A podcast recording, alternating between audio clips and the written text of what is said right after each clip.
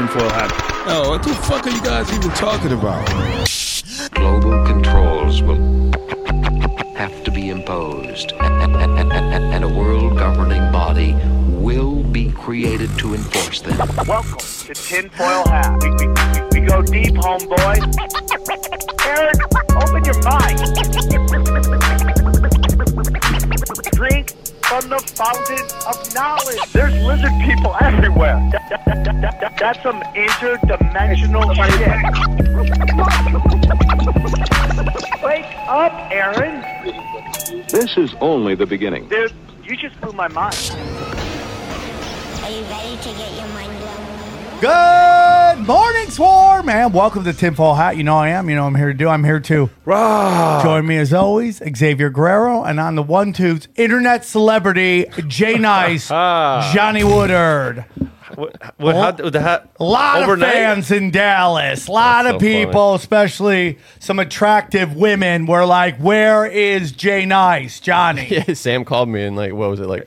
I don't know, eleven thirty at night or something. Is it and the I f- was asleep. Is it the girlfriend? Do I need to say I have a fake girlfriend and start getting some to become a celebrity? Yeah, I don't know, Is that man. it? I mean, Jo- Is you he get a lot of love too. Is he don't wanted? you? Yeah, you're doing You know, fine. you usually like, You're "Where's doing Xavier?" you're doing great, but this time it was like, "Where's Johnny? Why do you bring Johnny with you?" That's funny.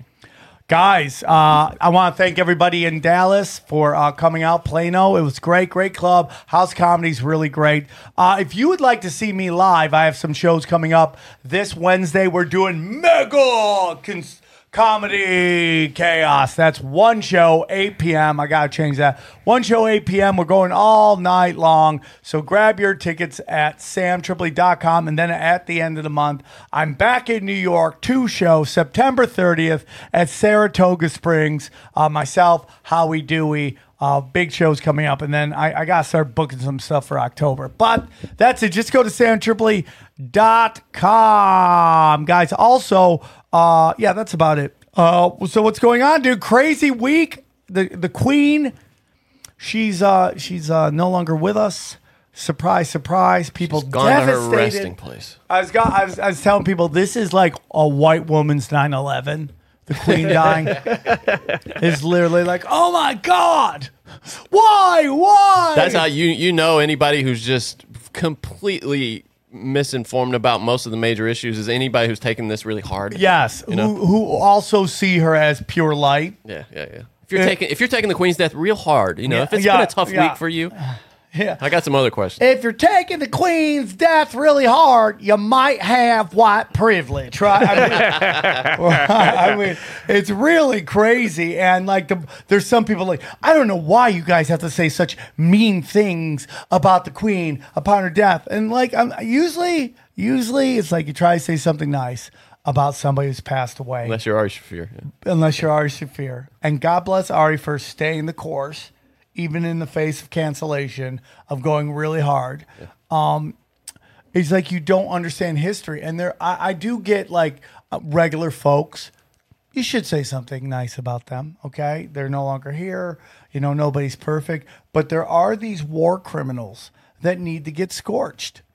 You know, when John McCain died, I was on tour with uh, Steve Rannazzisi, and he got so mad at me for saying the truth, which was this guy was a war pig scumbag, right? A war, he, like what he did in Vietnam is questionable, but a lot of people think he they called him what Saigon Canary or something that like that. He was like he was singing the way he came back.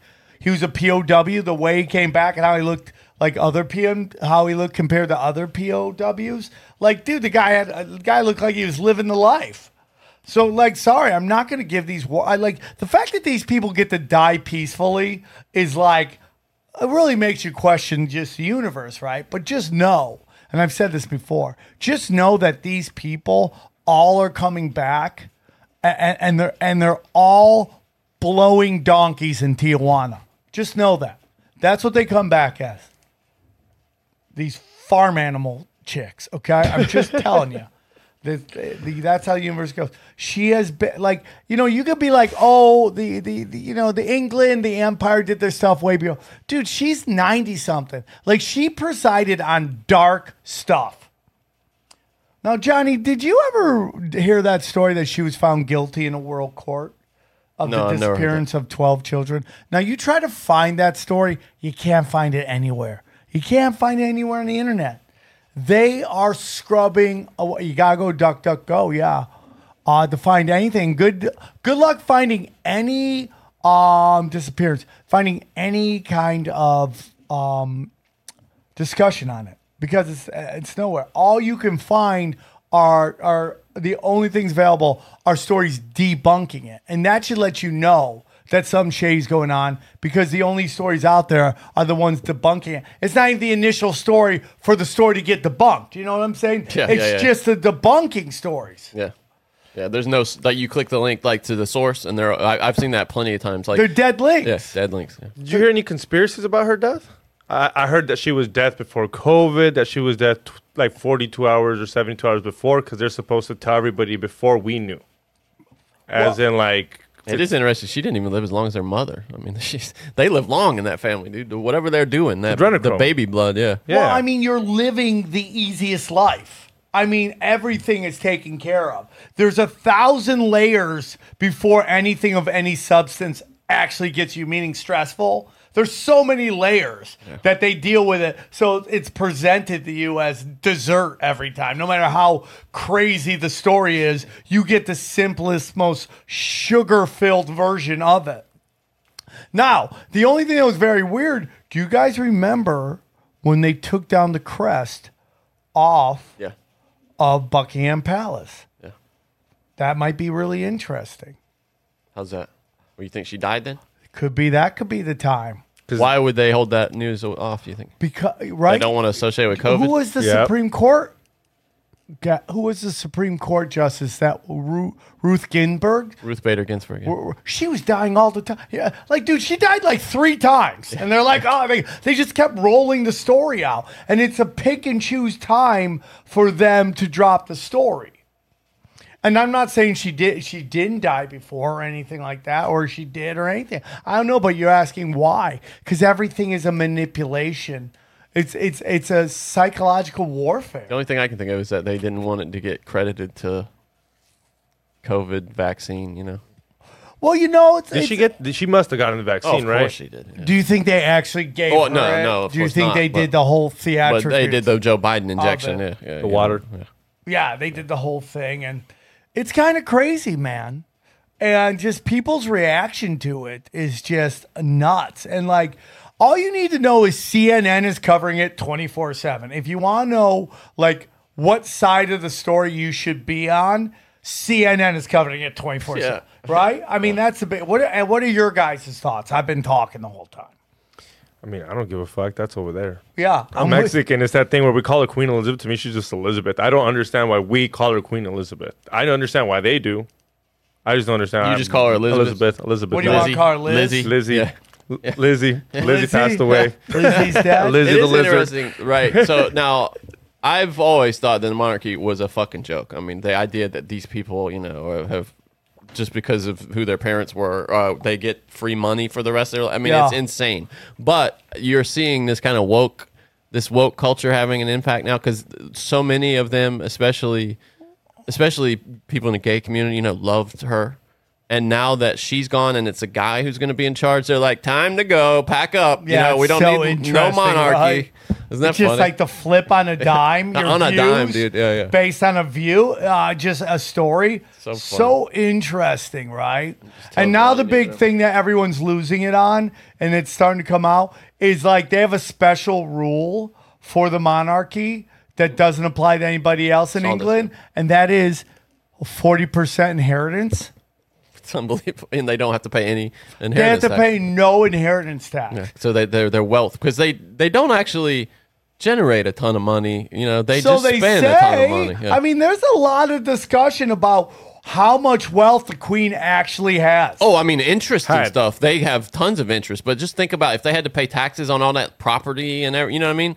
They would they would have no money. but the question is rapidly. like, who are you paying taxes to? Yeah. Right? Yourself. Like, have you heard the whole story about Ben Franklin negotiated this deal that the British monarchy gets X percentage Yeah, I've heard of our that, yeah. taxes? Like, let's just say and that's true. right? So why? It's my whole theory on why Amazon doesn't pay taxes. Why would the, the government pay taxes t- to the government? Right? Yeah.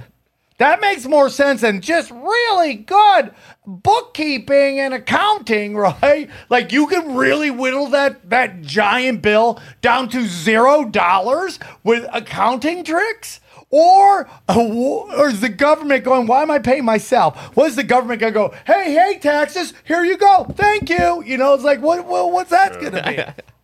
It doesn't make any sense. So why would the queen, why would the royals be paying 40% tax to themselves? It doesn't make sense.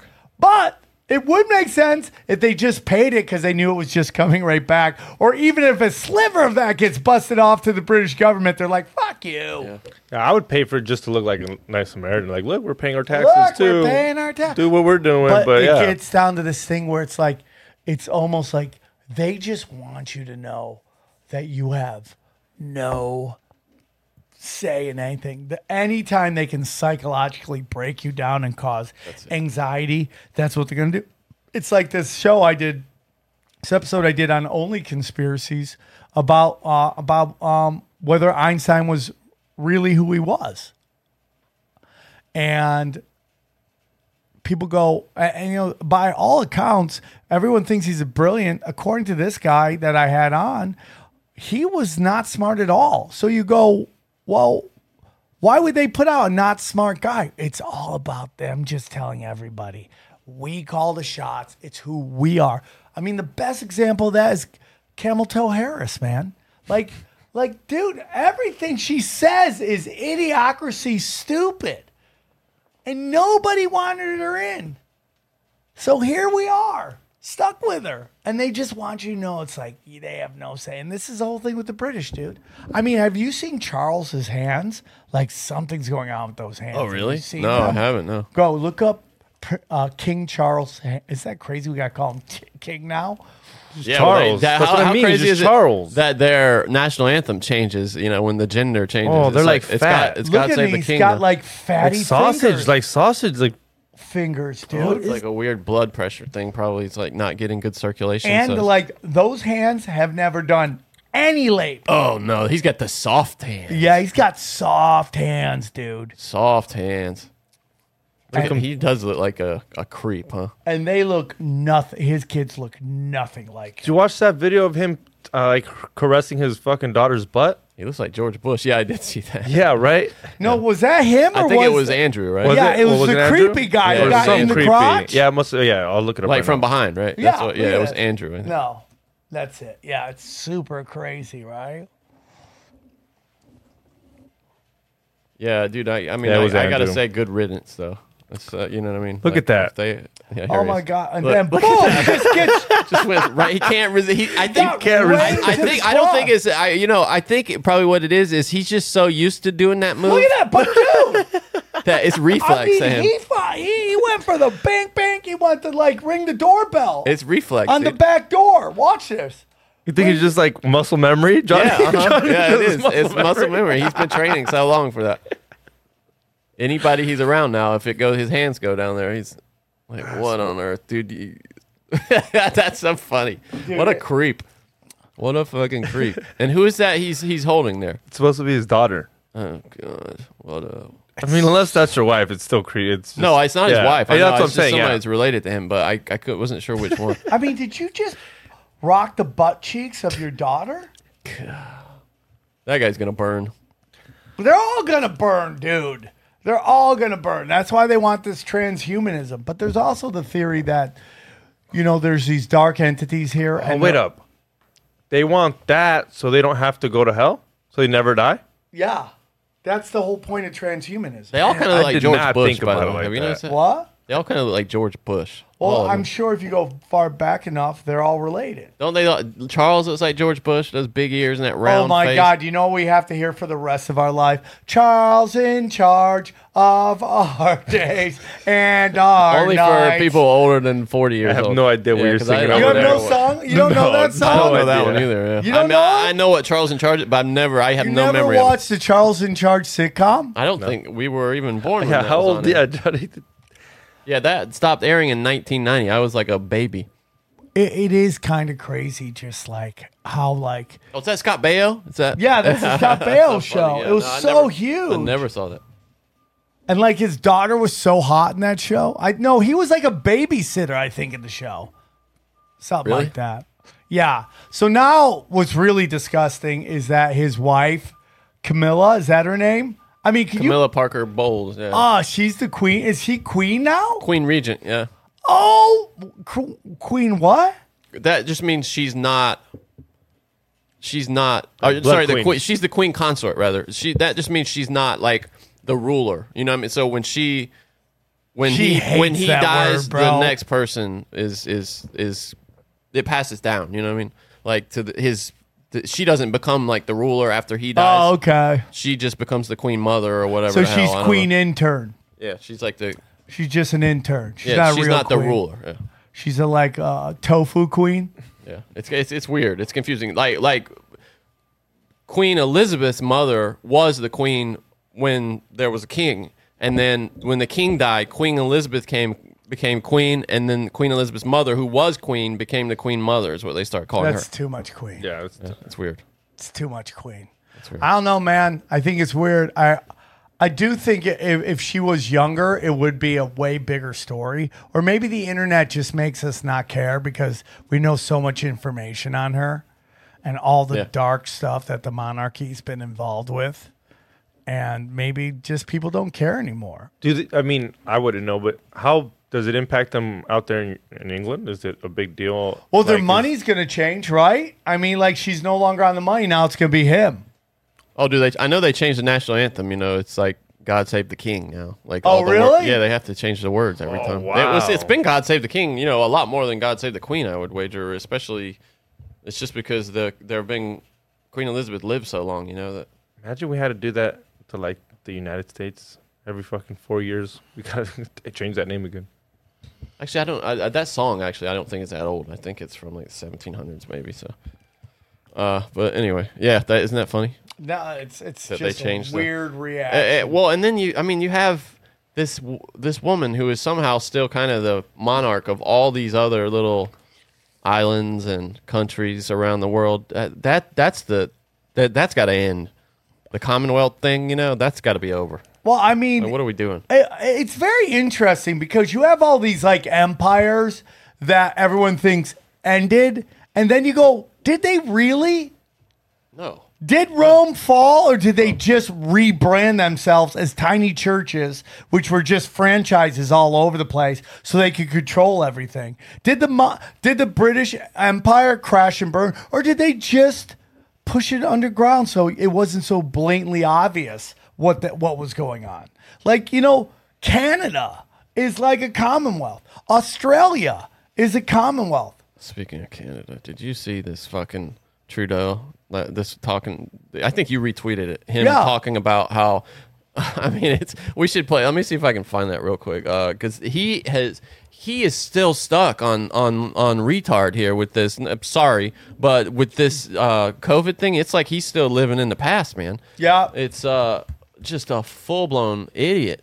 Full Ted. He's gone full Ted. Hold on. Uh, you you retweeted that, right? Yeah, and it's and it's just like, and you're seeing a lot of people say. So when you leave LAX, man, you go, you, you leave it, you go up uh, La Brea, I think, or Cahuenga. It's Cahuenga, right? Yeah, to get yeah to go To up get, that way. to yeah. get back into like Hollywood or anywhere, you go up to this one hill. There's a giant billboard telling people to get their infants vaccinated. So, so here's a big thing. and I want everyone to hear this. Dana, who is like, who like just deep throat CNN, right? She just loves it. She's even starting to question stuff, and she told me, and I want everybody to hear this, to tell people you love that the new flu shot is like turbocharged. Have you heard this? Well, I remember you saying it that it was like multiple strands. It's and four different shots in one. And they say if you get that and you get the booster, you're in the danger zone.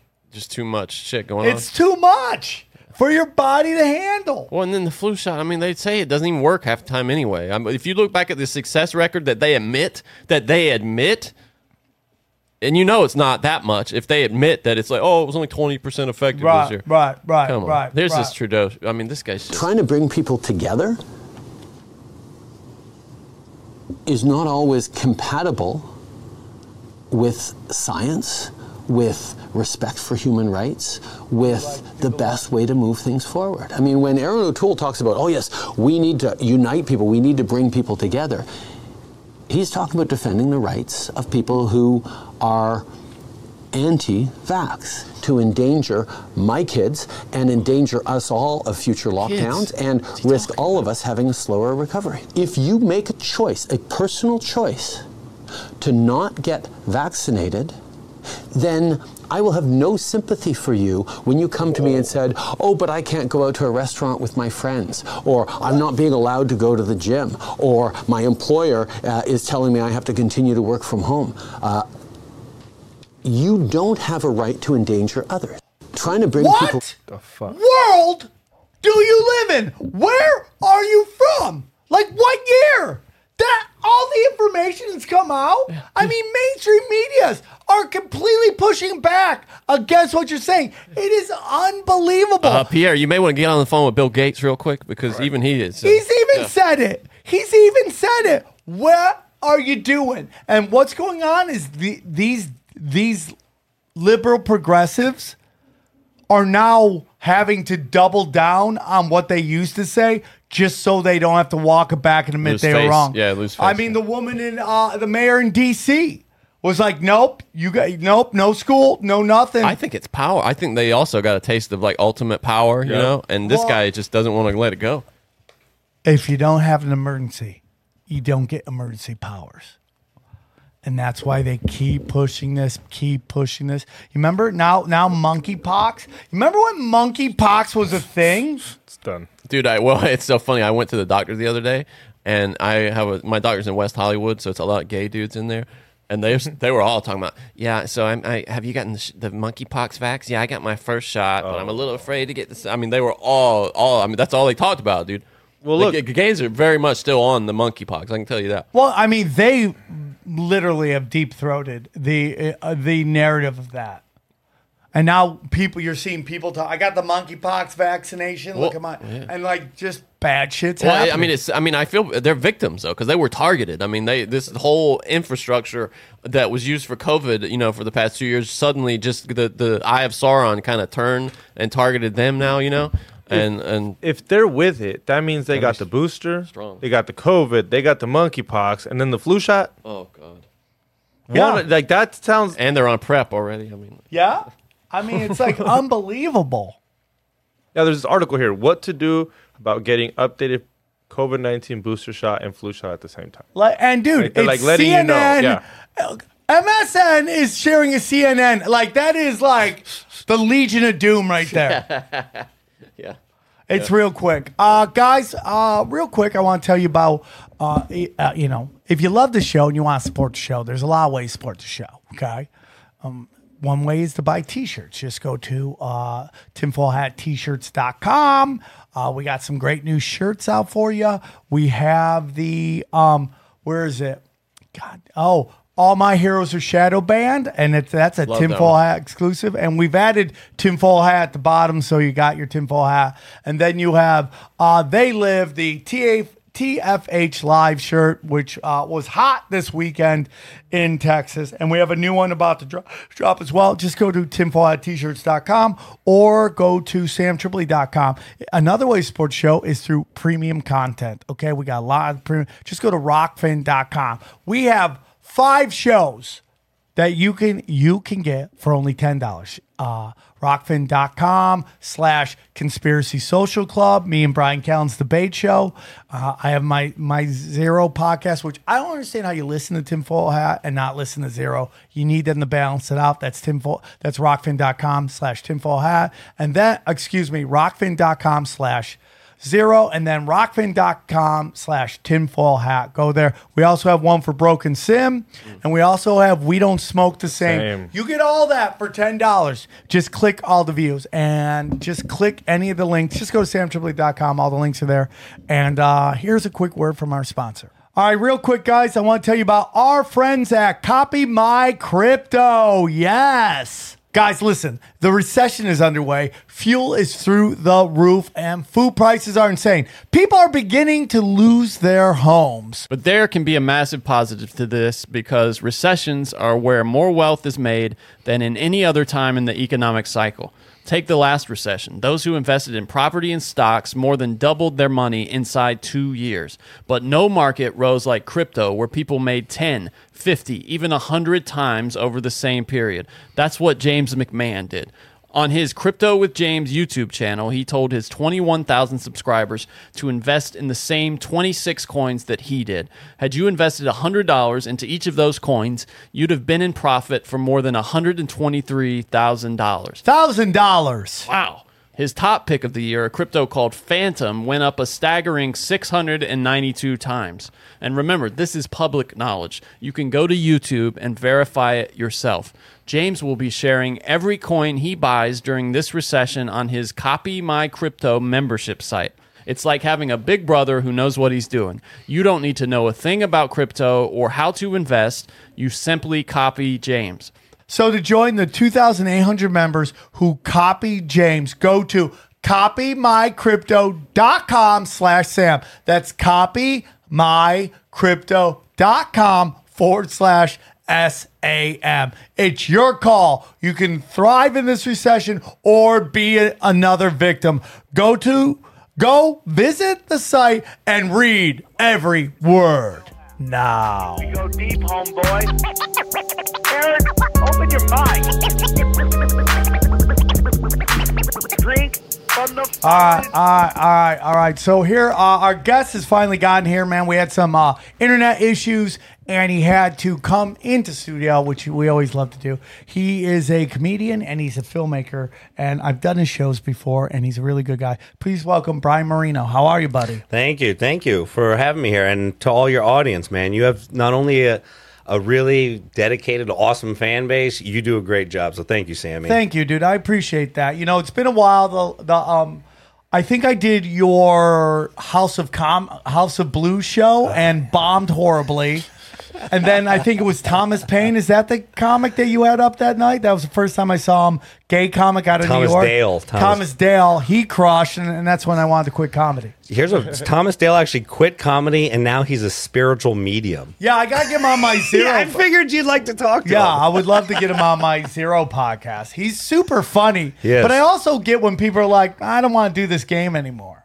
Well, c- comedy is such a beat you down kind of art form, you know, because your successes are so fleeting. Like the minute you have success, you're off stage and it's starting to go away. But your failures seem to last so long. and- I, I, I was doing this. I was doing a weekend in uh, Plano, which was great. And uh, you know, you know, my feature Zane was like, "Dude, if I sold as many tickets you would that you sell, I'd be so happy." I go for a minute, and then you want to sell as much as Tim Dillon or or all these. it- It's, I remember Sebastian Maniscalco was like, "All I want to do is tour. That's it." All I want to do is tour, and now he's like, I'm trying to get movies out, TV shows out. It's it's just it's never enough. Being a human. Yeah. That's what it is. It's being human. You always try to You always, better. but I'm also at a place where it's like I, I'm like I just literally want to sell 300 tickets in one night in the place. I want Doug Stanhope. That's why I want. I want Doug Stanhope's career. That's about it. But anyways, you're doing great things. I did your show, bombed, and then uh, you know I would watch from afar all the great stuff you're doing, and so it seems like you're doing some really great stuff. Well, the, thanks, man. I um, God, this is going back. I used to be the MC. To give your audience a little background, I used to be the MC at the House of Blues. That's how I basically got into comedy. They just got rid of that venue. I, can't believe it. believe it. Oh, I love that. Like the amount of experiences I got to have, and and celebrities I got to meet, and the drugs I got to do with those celebrities was it was lights out. Like it was second to none. You know, like. The green room literally had rats running across the floor. The air conditioner wouldn't work. People hated going there, but it was so bohemian and fun. Like it was, it, it's for the people who know LA. It's what Sunset U- Boulevard used to be. Now that's a great thing because before the show we were kind of talking. We've talked about this on the show before about what's going on in California in LA, and I think LA uh, all the outlaws got ran out. Whether it's through COVID or cancel culture, a lot of them are gone. The crowds aren't what they used to be. What are your whole thoughts on that? well, I, I think this started a long, like a long time ago because. To, to give you my background, I've been in LA so long. It's like Sunset Boulevard used to be a place where real art was made, real music, real rap, real uh, rock, real comedy. And then corporations started coming in. And once corporations start coming in, we all know things get optimized. They get um, they get made to be bigger and better, and you lose all that that original feel, that vibe. And bigger and better really isn't bigger and better. You find out once all these shiny new mirrors get put up and all these bright lights, and it's all these soulless hollow kind of venues where they want the same vibe, but you're never going to recreate it. Because Sunset Boulevard, you remember there used to be a no cruising law on Sunset. It would be so packed because motherfuckers would be in their low riders just jumping up and down, and the cops would stand there. And if you drove back up and down twice, you got a ticket. Yeah. Uh, so I don't know if you were were you here during the Kobe Bryant, Shaquille O'Neal years? Yes. Eh, Well, that's what you're talking Yes. about. That's- Sunset was insane when the Lakers were in full on like annihilate mode.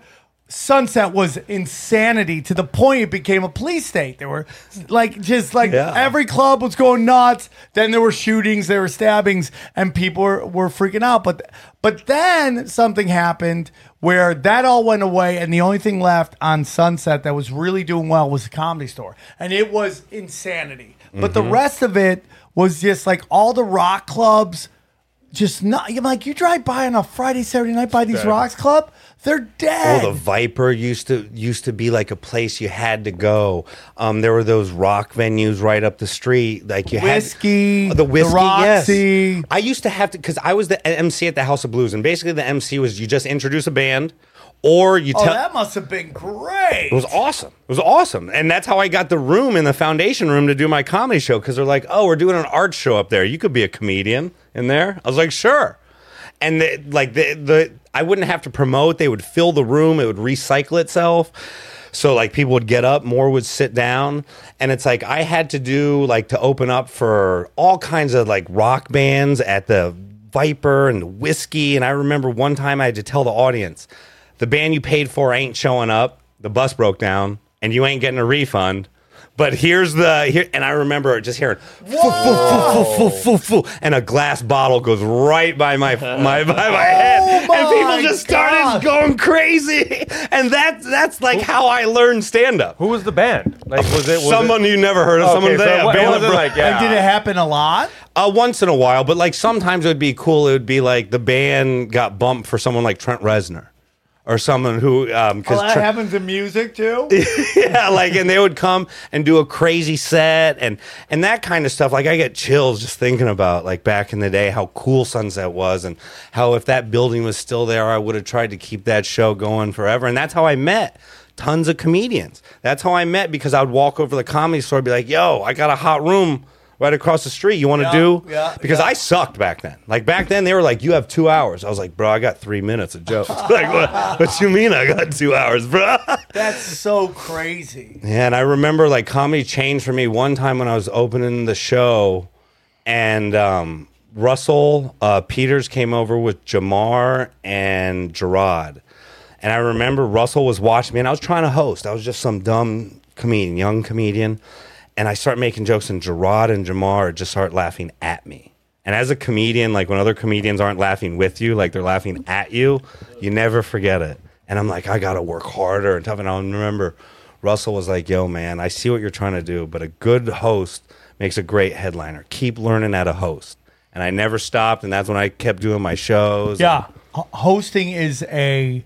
I'm trying to get this guy to learn how to fucking host on the road. He won't freaking do it. Well, it's a different muscle Yeah, because you got to be totally hard, yeah. present. You got to look someone in the eye, like at the at the House of Blues when you're telling them the band ain't showing up. There might be one person that's paying attention. You got to lock eyes with them, and you got to work your way out. I don't want to be here either, man. like I'm, so, you know, and they're booing you, and and that's you know that's how I think a lot of comedy used to get developed through a lot of hardship. Yeah, And- that's how it's always supposed well, that's to how do. it's, that's not how it is anymore. Now No, it's like you it's got a bunch of social media followers. All of a sudden, you're the next Kevin Hart. Like what? Yeah, yeah, Like, yeah. what? So we were talking about something, and I was going to talk about Broken Sin when we recorded tonight, but we'll talk about it here since you know you were part of this cool time on Sunset. Now that that's not there anymore. I do feel that Joe Rogan leaving L.A. has caused chaos in the comedy scene. I feel it's gone Game of Thrones when the Fat King died, and just it was like who's going to sit on the throne. Well, see, this is great because I come from a bit of an outside thing, and I remember when Joe wasn't really, uh, he was persona non grata at the comedy store. And I remember when, because Tommy was there at the time. Yeah. And once Tommy got ejected and Joe came back in, he definitely regulated some of the scene. And it's crazy to see from the outside because when he left, I'm like, oh, comedians leave. No, but it's like right now there is a big void. There, there's a void in, in, in who and what LA's voice really is right now. Yeah. And that's crazy to say because LA Yes. is, is, it's LA or New York. And LA ain't got no voice right now. And Yeah. it's wild to me. and it, it is wild and i feel like everybody is so like there's this podcast wars going on. Sure. that that's what i'm saying about this game of thrones shit. There's all this podcast wars going on. I want nothing to do with it. I'm like we're our own like we're the from the north bro. We're the wild things bro. And like i i don't want to get involved until i gotta get involved but i want to and it just seems like people are jockeying for positions.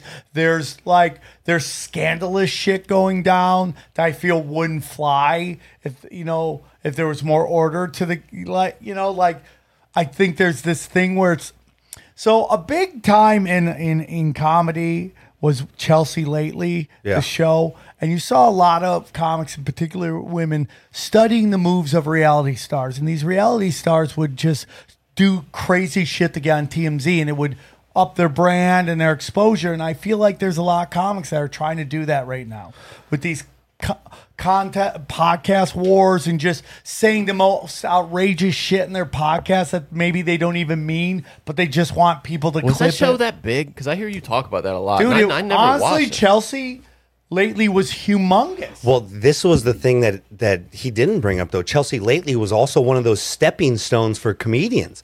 When you when they put you on Chelsea lately to be on the board or the panel, whatever they did, you made it. Oh, Yeah. you you you started booking more shows on the Yeah. road. You started booking the the bigger clubs. You know, the better days. And all and she took a bunch of features to headliner. Sure. And right now, there is no like ladder. There's no guide. The comedy world, like you say, it's a huge void, and everyone's just fighting and stabbing everyone else in the back. I see it Cut you in the throat. There's a Red Wedding to every day in the comedy in the comedy business. and you just see a bunch of people try a bunch of like uh, wokeness and people don't want to hang out with anyone that might get them canceled and it's just like it's real i'm sorry man. It's just really weird right now. There's no order. Hey guys i want to tell you about one of our favorite sponsors helix sleep. I love Helix Sleep, okay? Helix is the premium mattress brand that provides tailored mattresses based on unique sleep preferences. The Helix lineup include 14 unique mattresses, including a collection of luxury models, a mattress for big and tall sleepers, and even a mattress made for just kids, okay? So, how will you know which Helix mattress works best for you and your body? Take the Helix Sleep Quiz and find the perfect mattress in two minutes.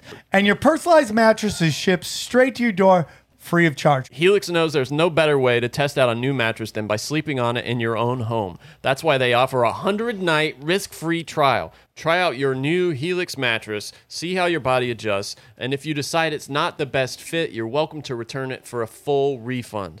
Everybody is unique and everyone sleeps differently. That's why Helix has several different mattress models to choose from, each designed for specific sleep positions and feel preferences. They have models with memory foam layers to provide optimal pressure relief if you sleep on your side. They have models with more responsive foam to cradle your body for essential support in stomach and back sleeping positions. Plus, they have enhanced cooling features to keep you from overheating at night. And that's one thing I do, boy, I overheat. I've always said that about about you, bro. Always. Okay. I took the Helix sleep quiz and I matched with the Midnight. Helix Midnight. Medium feel, pressure point relief, side sleeper support. I'm a side sleeper, dude. No, not only is this mattress the best I've slept on, but it's also set way fast, way easy. Okay. Helix mattress delivered in a box and straight to my door for free. Plus, Helix mattresses are American made and come with a 10 or 15 year warranty, depending on the model. And remember, you get to try it out for 100 nights risk free. If you don't love it, but we know you will, they will come and pick it up for you and give you a full refund. Yeah, it's just that simple. So here's what you want to do. Here's what we're offering. Helix is offering up to $200 off all mattress orders and two free pillows for our listeners. Go to helixsleep.com slash tinfoil with Helix. Better sleep starts now. Hey guys, I want to tell you about our friends at Factor. Okay, when you think about fall, what do you think about? For me, it's a packed schedule. Luckily, Factor's ready to eat meal delivery keeps me fueled up and feeling good. No matter how crazy my days and nights get, whether you need a quick lunch or a nutritious meal that's ready in minutes, Factor makes it easy and it's cheaper than takeout. That's a serious fall win, okay? Factor is a perfect mealtime solution for the on the go lifestyle. Their fresh, never frozen meals are delivered ready to heat and eat in two minutes. So I can fuel up fast and get on with my day. Factor now offers 30 plus meals per week and 36 plus add on options like smoothies, juices, snacks, and more to keep me going no matter what's on the schedule. Factor is cheaper than takeout, seriously. And thanks to their commitment to ingredients with integrity, you can actually feel good about what you're eating every day. Factor has everything I need for a week of good eats. In addition to ready meals, they have cold pressed juices, smoothies, energy bites, extra protein, veggie sides, and more to keep me going during my busy season. So here's what I want you guys to do head to go.factor75.com slash tinfoil130 and use the code tinfoil130 to get $130 off across six boxes. That's code tinfoil130 at go.factor, the number 75.com slash tinfoil130 for 130 off. Enjoy it. Well, the problem with the wokeness, I think, is that comedians get afraid to speak their actual mind. But no, no, no, no. What even upsets me more than that is people actually get mad when you speak your own mind because that shines a light on them not saying their own mind. They all want to conform, even though the industry's dead. They want to conform to the theory uh, uh, of the industry. Sure. So look, making uh, look this movie that I just made. I invested all of my money, all my time, all my energy, all my connections, and you hear in LA uh, this. You hear this all the time, but you don't ever experience it. Everyone wants to be that that headliner comedian, that famous actor, that great director. But when this when it's actually on the line and you got to put something up, huh? Everyone's busy, or they're or, nah. I don't want to take the chance. I don't know. so right, bro. No, and and the wokeness I think is part of the softness that that like goes hand in hand. When you become so like paralyzed by fear, Yes. uh, like, you don't do anything. Yes. You don't do anything, and you Brian, can't I live your life like that. I agree, man. It is. There's a bunch of scared people that are just trying to fucking form alliances, and it's just weird shit, man. And I don't know where my place in it is in it, and I'm somewhat I happy second that that, motion. I'm not. I don't need it. Like I'm so thankful for this crowd, these people that listen to the show, this brand itself. It's it's cool. Let me let me give you a lot of props and your listeners. Like I was But saying not this. these guys. No, I was saying Give this. them uh, to me. Well, I was saying this this. guy's getting hot blondes in Texas asking for them, and I'm kind of over it. All right, talk to me about my impact right now. well, no, you are one of the OGs in the podcasting business. Yeah. Like I have been watching the evolution for so long, and you and Rogan and some of these other people who do all this stuff so well is half the reason why I stopped doing my podcast. Because I'm like, why am I going to be so derivative of people that are doing it better than me, longer than me right but now? dude, I'm gonna be honest with you. In the short time we've talked, you're really good, dude. I'm like, like I, you could, you have, I think, this kind of uh, what it would take to do that. But go on, you were saying how great I am. Well, no, and, and and I want it's like um, when you start focusing on too many things, you kind of lose your core. Yeah. You know, and filmmaking was always like why I got in the business. You know, when I realized I wasn't going to be the next groundbreaking actor, you, you know, I had to learn all the other aspects of the business. And then I just happened to fall into comedy because of the House of Blues and because people are like, "Oh, yeah, you shouldn't be a comedian. You should be." I'm like, "What? I don't what do you mean be a comedian?" I was literally like, "What do you like I'm 11 years in this Thanksgiving now?" So it's not that long. No, it's like not. even. But I love that you created your own your own movie. So Johnny, is it time or sh- should we? Okay, so let's let's get into your movie. Yeah, let's yeah. get into your movie. Tell us a little bit about your movie because I'm really happy that you made your own. Like a lot of people are like making their own like podcasts and YouTube channels, but there is something about a movie and what movies represent and like and like I love what you're doing because I believe like indie movies is the next frontier of independent con- content creators that will fully like just annihilate Hollywood. I totally agree because some of these TikTok and YouTube people, they're gonna get, they're gonna outgrow these these platforms that they're on because that's the thing about some of the short form videos and why I stopped because I used to. Uh, direct stuff for Funny or Die and this other website called Strictly Humor and I really learned short form content won a couple awards and once I saw like the top of that I'm like I got to make a movie like the only way people are going to take me seriously as a filmmaker is if I make a film But there is money now, like the Daily Wire, Timcast. Oh, yeah, Now- there's- yeah. Now you got people that are willing. the Daily Wire is putting it. out some real good content, some real strong content. But that's the thing: a lot of those people they have the schooling, they have the experience, and now once they get a little bit of funding, you know, but it just all depends where your funding comes from. Like I say, I had to borrow money. I took this out of my my own accounts. Like I did everything I could. And look, the initial budget for a movie like this, when I first thought, I'm like, look, I'll drop 15, 20 grand. I'm in about 150 right now.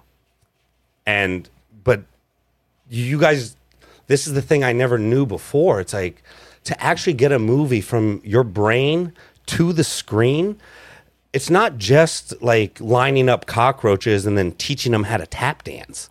It's it's also the legal. It's the insurance. It's the the quality control on it. Like there's so many reasons why filmmakers never get their movie seen because you can't get it to clear lawyers. What I did right here, look, the the Now, name. if you're d- doing it with lawyer, because Yeah. like Napoleon Dynamite, right, got made for like a song and a dance.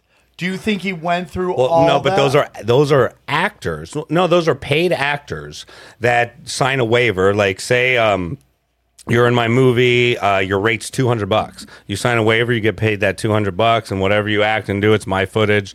Put it together. So that movie to get insured is going to be much less than something like mine because this is a by the legal letter of the law. What I did was a documentary because look, there's clips from Rogan in my movie. There's clips from uh, Fox News. There's clips from MSNBC, and to get clearance on those clips, it's got to be covered under the Freedom of Information Act as a documentary. So I had to make sure the movie that I installed within that actually followed a documentary. So all the characters within it use their real name. I did not write a Okay, okay, okay. Yeah. So this is super interesting. Let's Sure. let's focus on this. What is the name of your movie? Dreamland, a storming Area 51 story. Okay, and this is a fictional story. It's a, well, it's a real, it's a documentary by the legal letter. This is a documentary. It's a And- comedy documentary. so it's a co- it's a comedy doc. Yeah. Okay, but it's based in reality. Yes. and it has real facts in it. Oh, or- oh, yeah. I okay, and I don't want to shit on anyone's UFO movie. Um, I'm very much into UFOlogy. But most of those movies, when you watch them, your eyes glaze over in ten minutes. That's how I met him. I met him at a show, and he just starts talking aliens, and I'm like, I should, you should come on the show. And he's like, What show do you have? I'm like, I'm on tinfoil. He's like, I'm on Tuesday on, and I'm like, oh, right up the alley type of shit. So he's really into UFOs. Like he was talking on the side, smoking weed, and like, dude, and I was like, Yo, what, what are you talking about? So he's not fucking around. No, I, I'm well. I'm a full believer. Okay, I love conspiracy. I may not believe the conspiracy, but I believe there has to be a checks and balance. And the conspiracy is one of those things, checks and balances on things. Like some of them are just so far out that they aren't, but some are so far out that there may be something there.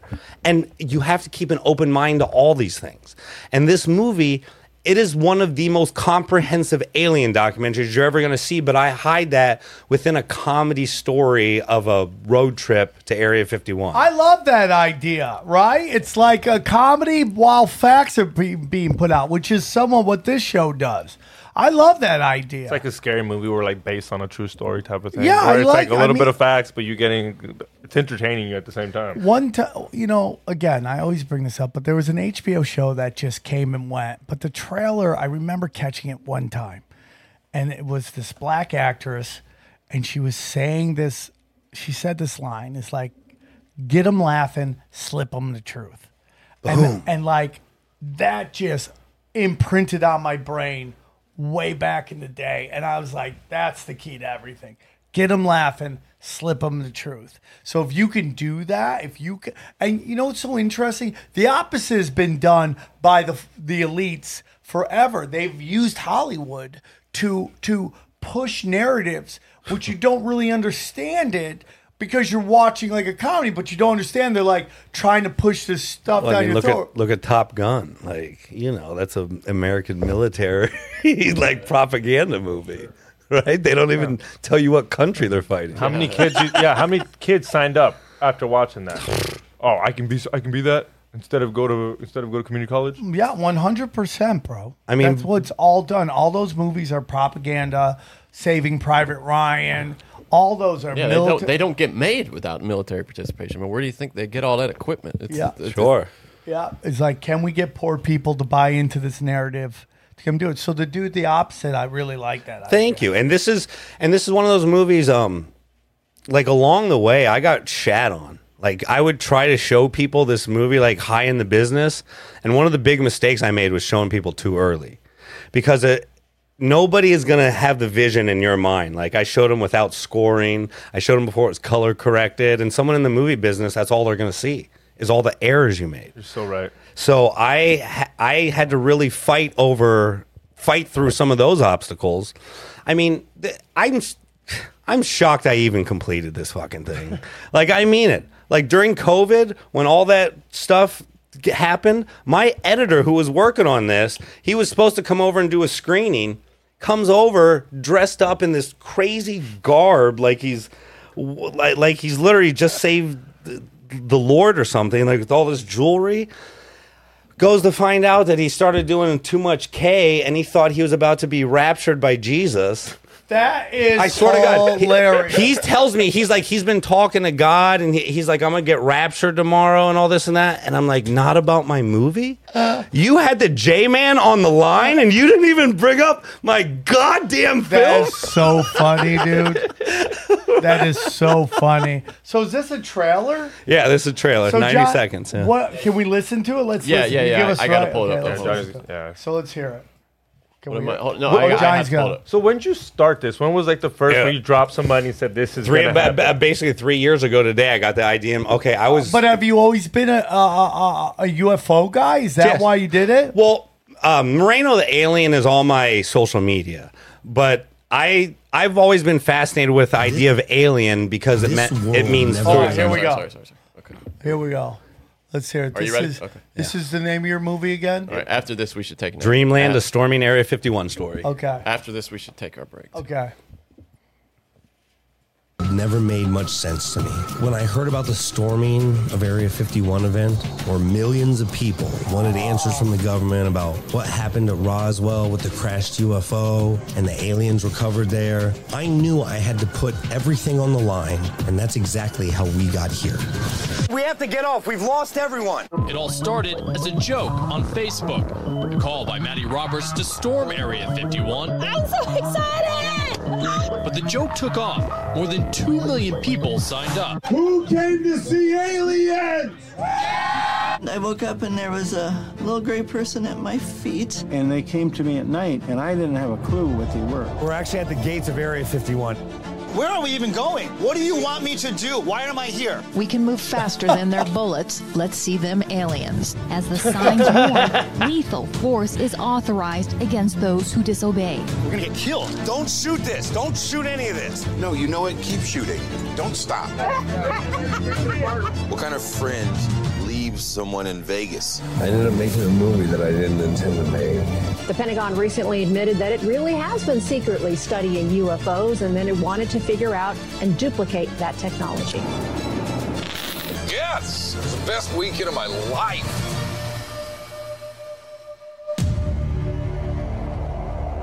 I love it, dude. It's Thanks. really good, man. So far, the reviews, the Rotten Tomatoes, so far, the critics, I mean, a few of them are throwing around the words like cult classic and stuff, which is cool, you know, and I that- should get you help. You want to get on my buddy's streaming site? He could help you make some money while you're doing it, dude. Well, I sold the movie to a distribution company. Okay, what's going on? Yes, well, tomorrow it'll be out on Apple TV, Amazon Prime. Uh, gosh, it'll be Spectrum. Every, anywhere you watch movies. That's great. Yeah, and then hopefully uh, we get some AMC theaters. You know, like it's That's it's on the. AMC website. It's just a matter of how well it does.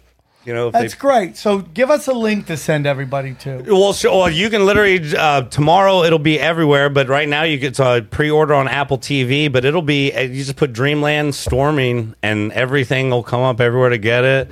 Like um, the Rotten Tomatoes, I just tell anyone who watches it, go give a review because That's that's, the only great, way bro. an indie filmmaker gets actual feedback. You know. All right. Yeah, man. I'm super proud of you, dude. Thank you.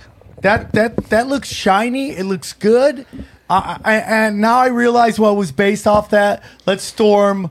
Let's storm the the um the Area 51 that became really big. Well, the the whole man, this is crazy. You're gonna love this story. I was at this bar called Jenkies in this small little town in Ohio, sitting next to a trucker, and we're talking, and he's like, "Oh, you're a comedian," and he looks me up, and he sees my handles, Moreno the Alien. He's like, "Oh, you heard about the storming Area 51 thing?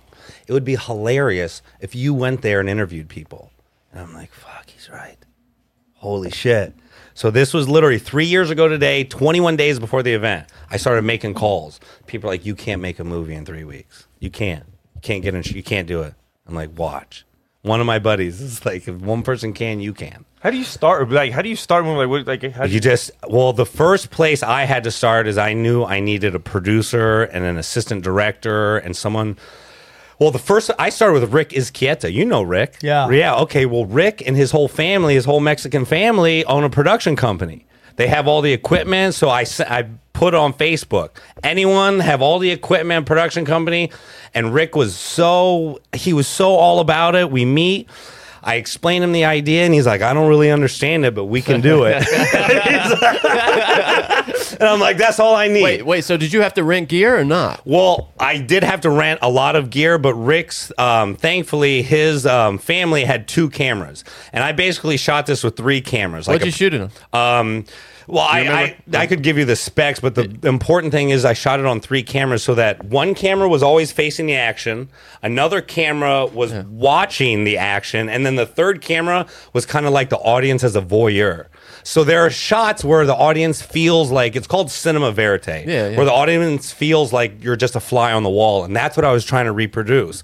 Because a lot of these people who are in there, they are not actors, they're not comedians. I could never have them say these lines and then be believable. And then on the last day, like, because they were really disappointed, because this was going to be, this is a failure story. Let me be clear. This is a failure story, and I and I kind of We all know you guys didn't make it to Area 51. yeah, Like, we, yeah, this everyone is a knows failure story.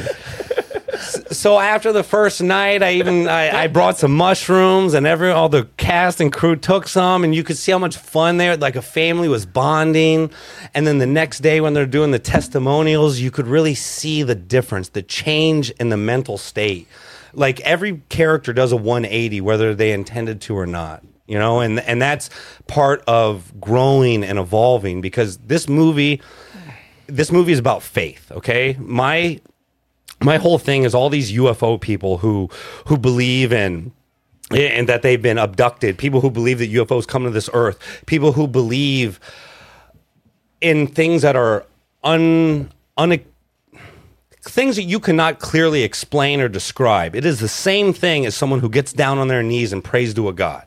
These things are so esoteric and so not clearly understood and so indescribable that it's all about faith. Like as long as you have faith, whatever you believe in, like it's real. Like if you believe it to be real, like I it agree. is. And this movie is just it shows the parallel that these religious fanatics and UFOlogy people, they're, they're all the same. They just got faith in something that's not described or not able to see, you're not able to quantify. And my my faith was the faith that I could make a movie even out of nothing, like You a failure it. story. And that's what the faith is like. You believe in not only these things outside, but you believe in yourself. Well, what do you what do you believe in? Are, are you you believe in dimensions? You Well- believe aliens come here in crafts from other planets? Well, th- this is the smartest person that I know that's ever described this to me. Um, engineer for Boeing, Martin Marietta, um, Lockheed Martin, stuff like that. Um, 25 years ago, gosh, when I was very young, he uh, was describing me a job that he was working on for the government. It was to develop a radar system that tracks things that go over 700 miles an hour. And at the time, there weren't even missiles that went over. So he's like, "What are we tracking?" And that's where, and I would talk to him about you know UFOs and aliens and things like that. And he described it, and I've never forgot about this. That we are basically that tribe in the jungle. We're like that bush in the bush in Africa that has no technology, that can barely communicate linguistically with each other. So it's like, yes, maybe some people on a safari stop by and they mess with those people in the jungle a little, but our planet is simply a way station for for intergalactic travel. That's the way it was described to me. So I have a, a bit of a belief in that. However, um, with my experiences with DMT and other things, I'm a firm believer of interdimensionality. yeah, me too, 100%. dude. Uh, even possibly fallen angels. Sure. From uh, heaven, you know, or well, I believe there's a, there's a balance. There's a yin and a yang. So if you talk about fallen angels, there's a balance on the other side. There's opposing forces I agree with that. that that really work to pull us in different directions. Like we may be the tribe in the bush, but just like people are fighting over territory in LA, I think they're fighting over I people's can- minds. That is my belief, one hundred percent. yeah. That there's just forces of light and dark, and and those are only to describe their intentions. You know, I don't. I think magic and all that stuff. There is no. There's no white magic, black magic. There's only magic, and how you wield that magic de- is whether it's light or dark. So it's like white or black. It's like it, how you're wheeling in your intentions. That's every and like intention is everything. Sure. Whether it's comedy or magic or whatever. What is your intentions? And that's why I think that's what's going on here. There is there's a, a cult, secret societies who've worked with both light and dark to battle for supremacy of where we are. Yeah, I would totally second that motion. But go back to your intention. The one thing that I would disagree with about intention is like the path to hell is paved with good intentions. Okay? It's like good intentions start to change very quickly when different opportunities are presented. Like, um, I use this um, metaphor with art all the time. The minute business is entered into art, it's no longer art. Like you you, lo- you lose whatever you start. Like once business comes in, you got it. you're thinking about monetary. You're thinking about viewers. You're thinking about other people that work for you. Like it's just different. And when it comes to actually the the spirit of a planet, you know, like the the spirit of this human being that we are, I think there may be some with good intention, but it doesn't really matter. Once people start to get into power things start to happen and change. So i believe there's always good good energy fighting for us but i'm not necessarily sure it's intended the intentions are that it's just you are who you are sometimes. Like evil do you believe evil is created or it's just that's or it's changed into like do you see what I'm saying? Like, is it come? Is evil there from conception, or does evil over time does light disintegrate into dark? Because it seems like our society we build things up to the best we can, and then we tear it the fuck apart, and then we spit on it and condemn it, and it's like, what if that's kind of just the the regression of energy? You know, the progression of energy, and then the the coming regression of it. I, I, like that. I you know, evil is very interesting. You know, Will Smith back when he was loved, um, got in a lot of trouble for for saying that he would never play Hitler as evil, and he got a lot of shit for that. And but I understood. Wait, what wait, what said. did he say? He said like if Will he played, Smith, yeah, the- if he uh, played the role of Hitler, he would not if play. he him- played Hitler?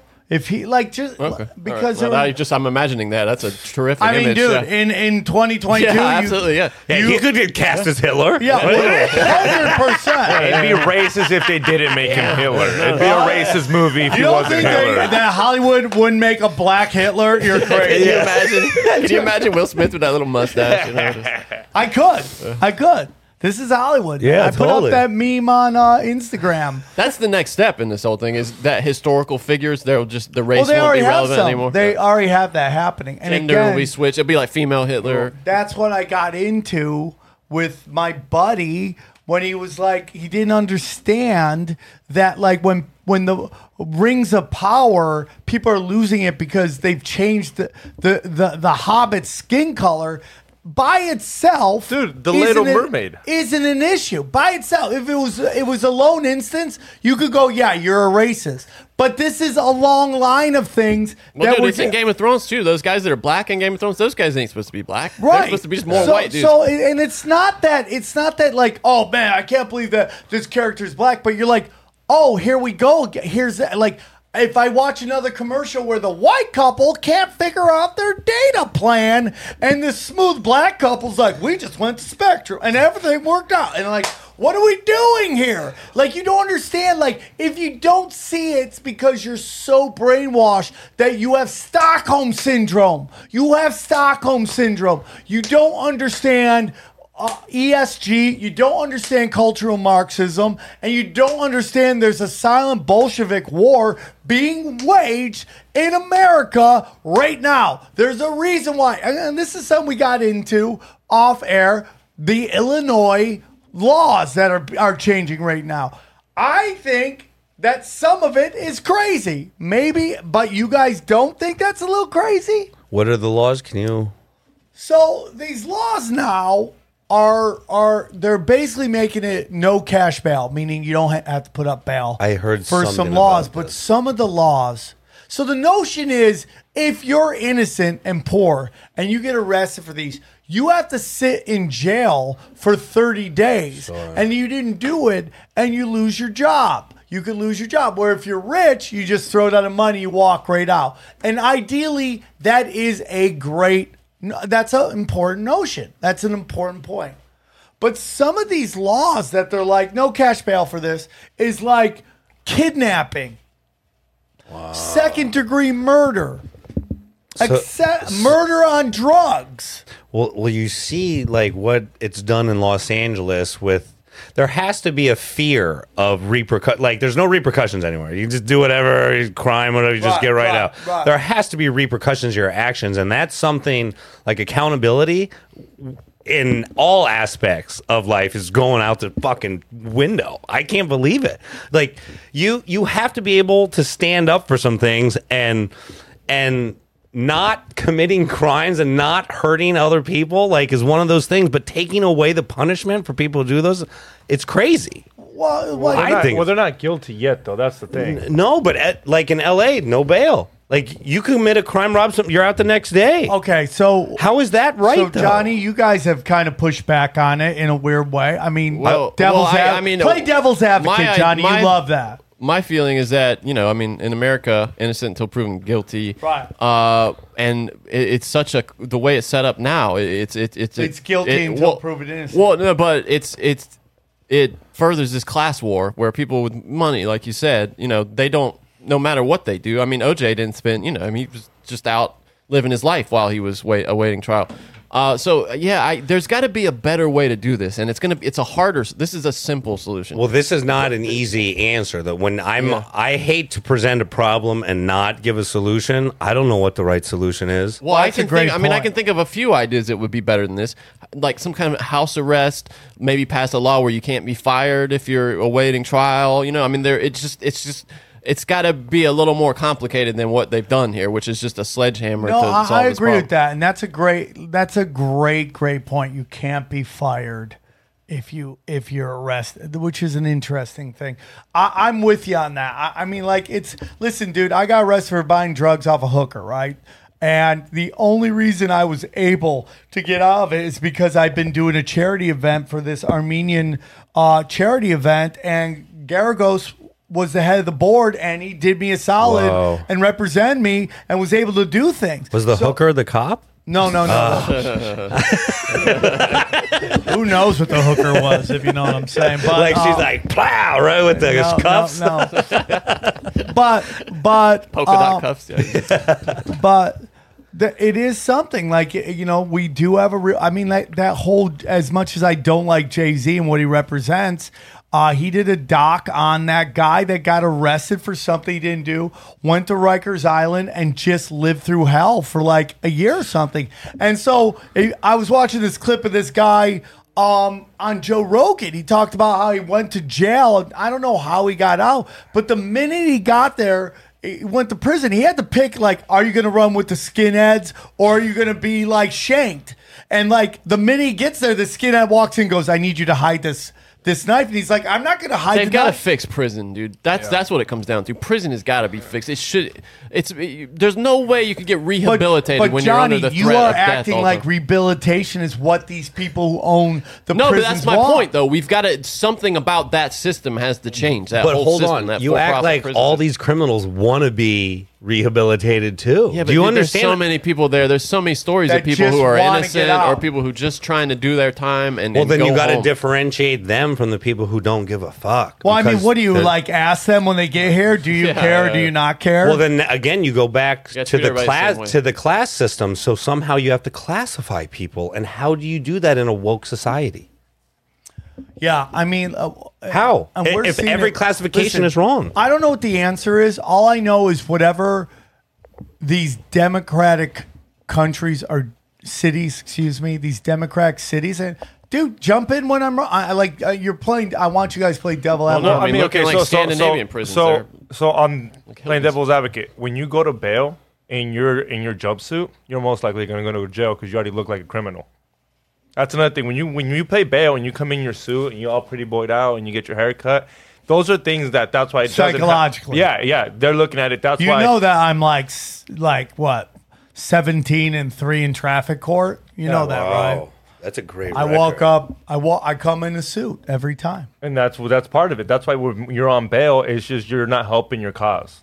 Like you look like a criminal. You're orange already. These people are looking at you. Well, how about this? It's- it- what if it they adds do up. this? So we're gonna say you get arrested for something, instant to proven guilty, no cash bail. Here's your court date. If you are c- found guilty of another crime while you're out, then you stay in jail. Can yeah, we do that? totally, absolutely, yeah. Well, that second that second offense thing, like that's something we've seen in L.A. People who get out and a week later they're murdering somebody because they're raiding. And then what bank. happens if that if that happens? Like what happens if there's no cash bail and now they go out and they commit a murder, which is I mean like I'm not saying I have answers. All I know is like what the Democrats are doing isn't working. What about house arrest, dude? What's Well, wrong with that? Just put an ankle bracelet. What if they don't have a house? Yeah. And and the reason this Fine, sound- um, what do you mean they don't have a house? Dude, we have there's homeless Well, people then, but then. I'm saying then they then they have to stay in. You know, they figure figure it out. Again, it's classification. You Yeah. don't got a place to stay. It's You're- See, well, the only It's the only better reason than what they have. and the only reason Yeah, this sounds true. the only reason this sounds crazy is because it's no cash bailless. Because if you have cash, it doesn't matter. You bail yourself out. You could be a murderer. And if you have cash, no one gives a fuck. because you can bail yourself out. I It's only for understand the the poor pro- people. It what- sounds- that's why the idea behind it. a lot more But I yeah. think what people, I think people think that the only reason that they're in jail is that they're because they're poor, and like people commit crimes. So how do you deal with that? And I'm sorry, everybody, but I mean, we can look at places like Brazil, where like there's part of those country, those, those cities where it's lawlessness. I mean, i- if you've gone to Rio and you look up at the mountain, the favelas are called. It's literally shacks and shanties on top of each other, like in a s the scariest way. And they say you go up there, you'll just never be seen again. It's just, it's its own, it's its own world, its own Wild West, rulers, its own, yeah. And and I'm, you know, I'm terrified for the way our country's going. But this is something that goes back to some that I think and say all the time, Sammy. You're like these Democrats. It's not. It's the two party system is broke, man. No, I'm with you on that. two- but it but- can't be but- one but against the, the other. only We thing I'm have to- pushing against that Yeah. is that Philadelphia Democrat mayor since like the 1950s. Sure. Chicago Democrat mayor since the 1950s. F- San Francisco since the beginning of time. Democratic mayor. L.A. Democratic mayor. Like like dude, don't get me wrong. I I don't forget Ronald Reagan. I don't forget the Bushes. I, I forget the Nixons. I know what they did to this country, and you're totally right. And it it is to me George Bush death clan. That's what it is. It's like ours and D's are theater, but there is a movement within these cities that these people, which have like, let's face it, it's almost becoming feudalism, right? Where you have these super rich kids whose parents made a lot of money and they're allowed to think emotionally because they can vote emotionally because they have enough money to insulate them from the repercussions of their their beliefs right but it oh. is it's a demo new york city democratic Repu- you know chicago democratic philly democratic san francisco Demo- these are cities built on fucking outlaws that are now straight up weak men make hard times Sure. Sure. So, well, well, what if the judge? What if it was up to the judge to make a no bail? Like he has to hear the whole story and be like, okay, you're you're mm. obviously a crazy person. Well, I, I, I think again no we go back to J- Joe Biden pushing that crack bill, which took that out of the judges' hands. They didn't allow the judges to be able to make calls. And then you take a look at three strikes uh, life, which is what another Democratic policy that took the took that ability of judges to be like, hey, dude, this guy's got two felonies, and he was seen with a uh, he sold uh, uh, uh, uh, uh, uh, soda. He shouldn't have to go to jail for, for the rest of his life for a soda, but that was taken away from these judges. Now, I had an argument with a comedian out there because we were discussing ours versus these. And again, I've never voted Republican. The last time I voted for one of the two parties was Obama's last, uh, uh, Obama's first term was the last time I voted for either of the parties, and it was Democrat, and I've only voted Democrat. I've never voted Republican. I'm never voting for either side again. But I mean, the truth of the matter is, you know, uh, people were calling for crack re- reform, but what they got was something that d- did even more damage to the black community than the drugs. At least if your dad's high on crack, he's still there, right? I mean, you Wow, could yeah. you could deal with that by taking this nugget of crack. You've just you destroyed the black community, which is what they their game plan for what they did to the indigenous, and now they're doing it to the lower middle class white communities in rurals with heroin and oxycontin. I mean, there's you're. I mean, the pharmaceutical companies don't even get me started. Like I, I've seen horrific stories from U.S. military people saying they had to make cash payments to the poppy farmers in Afghanistan because the pharmaceutical companies were buying up their whole crops, and that's the only reason we were there. Well, dude, A- Afghanistan and Vietnam. That's why we went Yeah. to Vietnam. Vietnam. The the story of uh, they always give you this bullshit, man, with communism and, and all, or terrorism. With Vietnam, it was like, oh, dude, China's gonna get Vietnam. Well, you know, even McNamara, who was the uh, the uh, uh, head of the military at that time, he was like, dude, Vietnam and China hate each other. They were Yeah. never going to work together. It was all a lie to go get the golden triangle of poppy fields for the uh, pharmaceutical company. which is crazy. Like, you know, in this country, we have allowed insurance, pharmaceutical, certain big corporations to literally run society. And people don't understand that we are on a path for Los Angeles and some of these big cities to be corporate owned. Amazon, these giant head BlackRock, Vanguard, they own so much of the property and land, and they are going to be the ones who form the city councils, the the congressmen. They are going to make the decisions. And you know, like if for the people who don't know, Vanguard and is owns half of BlackRock. So these aren't different companies. These are all the same incestual corporate companies that own everything. Amazon. You know how much property they own and they're going to keep owning Bill Gates, like owning all the farmland. It's Yeah. this giant incestual clusterfuck of the same 20, 30, 40 people, corporations that just they keep trying to optimize the world in their favor until there's nothing left. And that's where it's headed. Like the middle class, they don't give a shit about us. Like I grew up ultra middle class. Like that's gone. Like the days No, of dude. of making a wage at Mike's car wash and being able to afford an apartment, get the fuck out of here. It's Yeah. gone. Yeah. It's good. That's what the, America was built on. And yeah, the consumer has always been the driving force. Corporations have always needed us to buy. That's what they need us for, to buy things. That's all they need us for. Yeah. And that's basically that's where we're headed. And that to me, it goes hand in hand. Some of that right, left, divisive Republican Democrat goes right in the hands of all this corporate greed. That's all they want. Is us to keep just fighting and arguing with each other so nothing ever gets done. And they can just keep taking and taking and taking till there's nothing left. I concur 100%.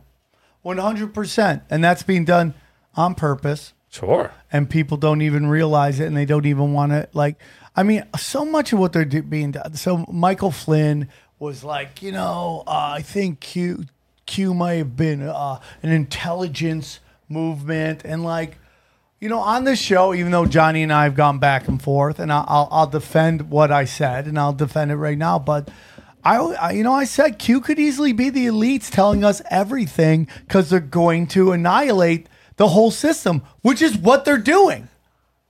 So my problem with the people who are like, oh, stupid Q, is like the information had to be real for to get the most paranoid people to believe in it. So they told you Yeah, what you was can going. just say to get the most paranoid people to believe it. You just say the most vague things that you know can be fit. I mean, come on, dude. If they were, if that Johnny, was real, it Johnny, would have. that's been, not what it happened. would have been way more specific. No. Johnny, that's not what happened. I can't believe all. you're still I talking to- about Q, brother. It's over. No, but but th- Johnny, Johnny, Yeah. everything that went down from from uh Russia Gate so that was discussed. I mean, You're crazy, so dude. You're that crazy, dog. No, that's not true. That's not Anything true at all. fits if you're tripping off on some trip. You want to say that? That's fine. To get everybody behind it, they had to give you enough information that fucking worked out for you to believe it. Now, Patriots in control, all that stuff. Yep.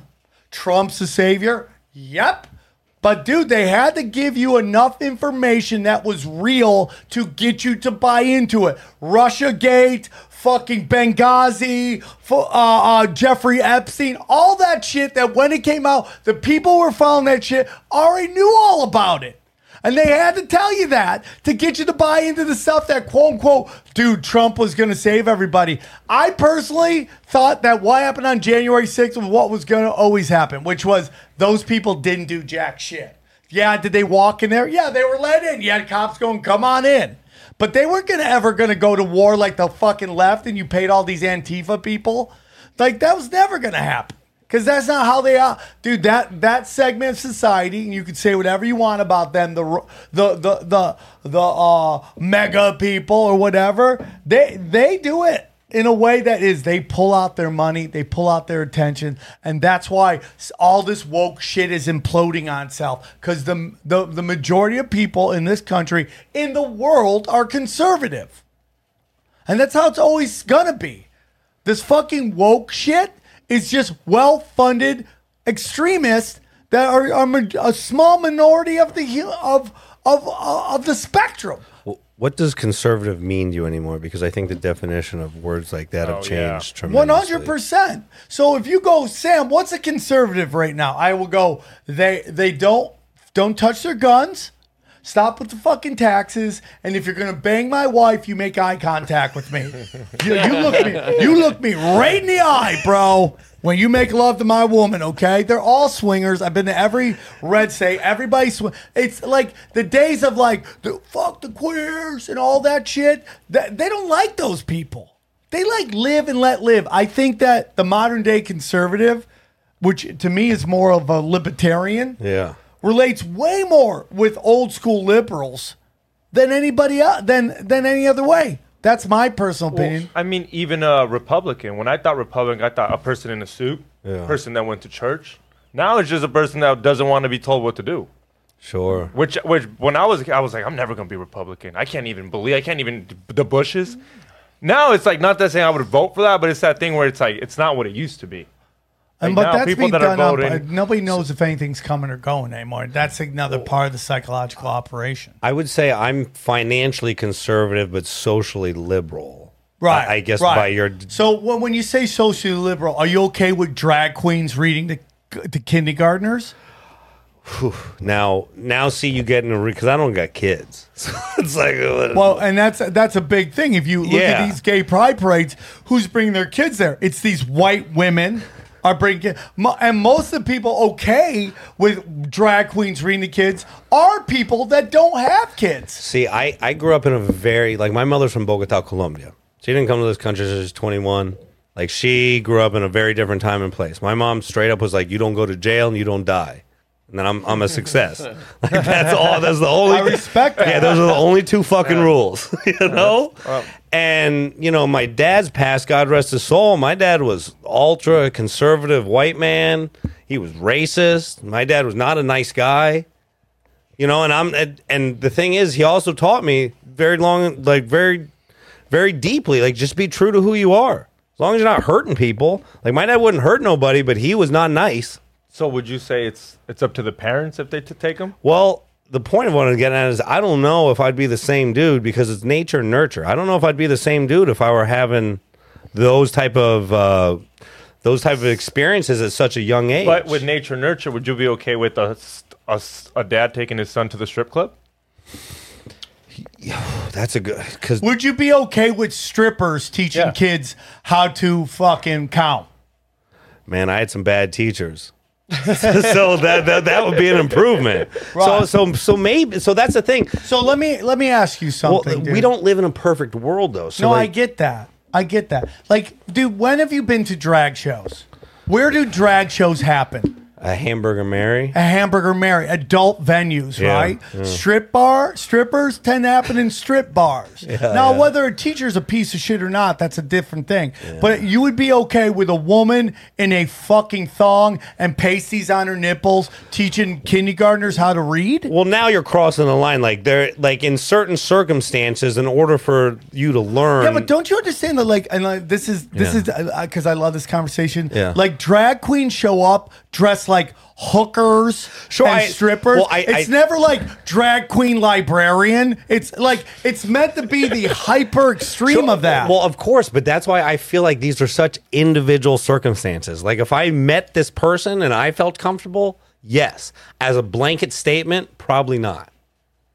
And and that's like if I met the person and okay, so you had a rough childhood and this is what you are now, fine. Who am I to say otherwise? I- well, they don't even have to have a rough or whatever. I'm just saying, like it- people, you know, whatever. Like But would you, in your heart of hearts, gun to your head?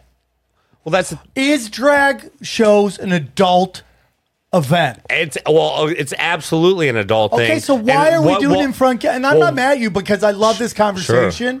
Because I'd I'd like to have it with a, a, a of someone on the far end, but they'll Yeah. never have it. They'll just stop making eye contact with me and just slowly, sure. like you know, you like when a when a, a astronaut is like lost in space and it just slowly fades away. That- that's that's what liberals Yeah, do when yeah. you got them on a discussion. They just they just disconnect and fade. That Simpson meme. That Simpson meme when he just Yeah, leans yeah, back yeah. and disappears. Yeah, that's exactly what it is. So that's why I like this conversation. Well, sure, but let, let me put it in terms like this. Um,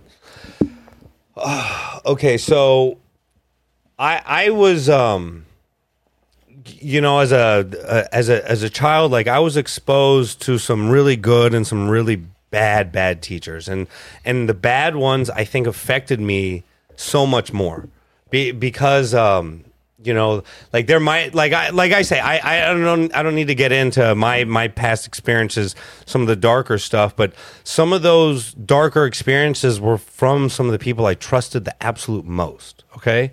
Now at least this person is showing me who they are. When people show you who they are believe them but when someone hides who they are that, that, that I mean- even worse. I and I I'm think some of these that. people who pretend to be conservative and they're rapists or they're whatever they are. I, I, I totally 100% agree. And that's why on this show, we don't get into the, you know, there's a lot of people in the conservative world that are like, this guy's really gay. And I'm like, well, if he is, you push him deeper into the closet. Sure. By doing that. So I agree with you 100%, right? Yeah. But we're talking kindergartens. I just want to say this. Okay. Would you, do you think it's uh, uh, effective and efficient to teach kindergartners um, geometry or or uh, uh, uh, algebra? Let's say algebra. Would you think it's a good idea to, and it, it's productive to teach children algebra? Let's be honest. Well, I I, th- I see where you're going here. Obviously not. Because, Like, like, drag obviously no. Like, I, queens- drag I queens totally are see where you're algebra going. of life, okay? I see where you're going. That's a that is one of the that's one of the most salient points in this. Like uh, towards the other side that I've heard. Now, I would like to say though. Um, sheltering your children is probably the best idea, you know, till they are old enough to develop certain ideas on their own. But once they go, once you let the cat out of the cage, fucking runs wild. So it's like, how do you piecemeal some of this so that you let the the, day you decide to let your kid be exposed to this, they're not like, oh, they're not, their mind isn't blown, their brain isn't bleeding out their ear. Listen, you know, there's a rule in uh, that uh, most of us, uh, most of society has grown with over the last hundred years, right? And that was, you know, you don't get to involve yourself in adult activities until you're 18 years old, right?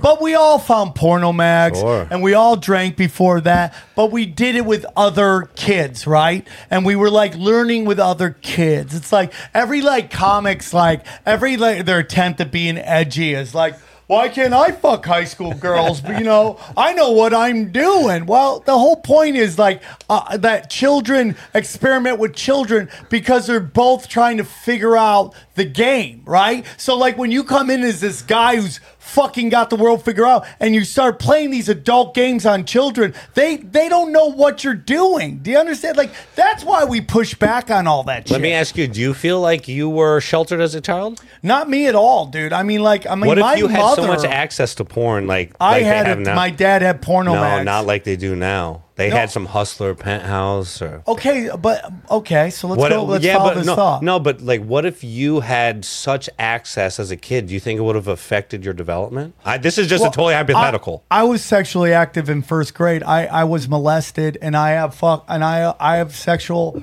Uh, I have sex addiction issues that I battle today, like hard. I'm So, like I'm fighting it- for my life over here, you know.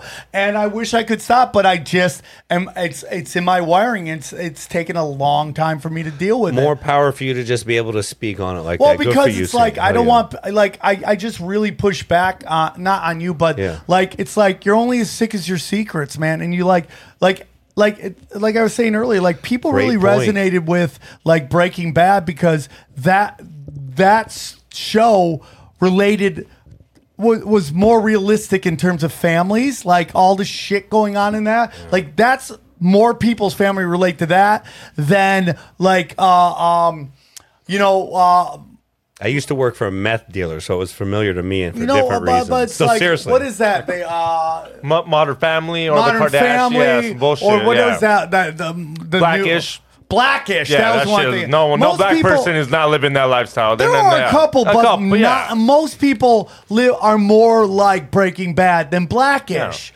or Modern Family. So, like, I'm like, hey man, just realize like you have you have these weird quirks that like they don't have to define you because you're not the only one like that. And you know, and, and getting back to like the LA comedy scene, like we're now making male comedians pay for these kind of alternative stuff. Now you could be like, well, it's rape. Like, how many of, of these actually came out with evidence that that happened? None of them. They're all accusations that when you dig deeper, there's no actual evidence of anything, right? So we're having this discussion, but you're making men pay for like wanting to sleep with a lot of women, having alternative stuff, flirting with people. And it's like, what are we doing here, right?